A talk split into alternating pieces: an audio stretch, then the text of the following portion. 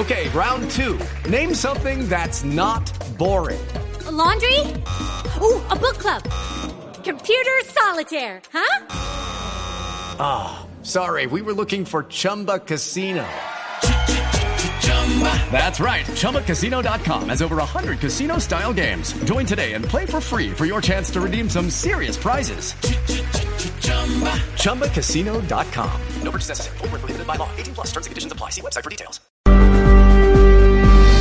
6 de la mañana, 19 minutos, y pues definitivamente no va entonces el IVA para los nuevos productos de la canasta familiar. Así se desprende del acuerdo al que llegaron anoche finalmente ponentes y gobierno respecto a ese polémico punto de la ley de financiamiento, lo que significa en plata blanca que el impuesto al valor agregado queda tal y como estaba desde la reforma tributaria del año 2016, es decir, con una tarifa del 19% para el 53% de los productos de la canasta básica y con tarifas diferenciales de 8, 5, 4 y 0% en el caso de varios productos eh, que están exentos. Lo que significa también que no habrá devolución del IVA para los más pobres, ni habrá unificación de las tarifas como tanto se prometía en la exposición de motivos y en la sustentación de la reforma tributaria. Una reforma que ahora sí queda completamente coja y que ya no va a recoger los 14 billones de pesos del comienzo, sino apenas la mitad de eso. Seguramente entre 6 y 8 billones de pesos, un escenario que obliga al gobierno al replanteamiento de varias cosas. Primero,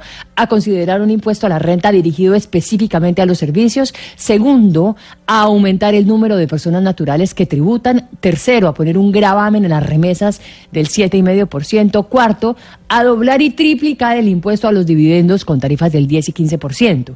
Y quinto, y aquí viene tal vez lo más complicado de todo este cuento, a evaluar serios recortes en el presupuesto del próximo año para poder cumplir con la regla fiscal, una especie de camisa de fuerza que obliga al gobierno a tener un déficit fiscal del 2.4% para el próximo año, tal y como se lo acaba de recordar la calificadora Fitch Ratings que ratificó el grado de inversión para Colombia hace unos días bajo la premisa de que Colombia cumplirá con la regla fiscal al pie de la letra.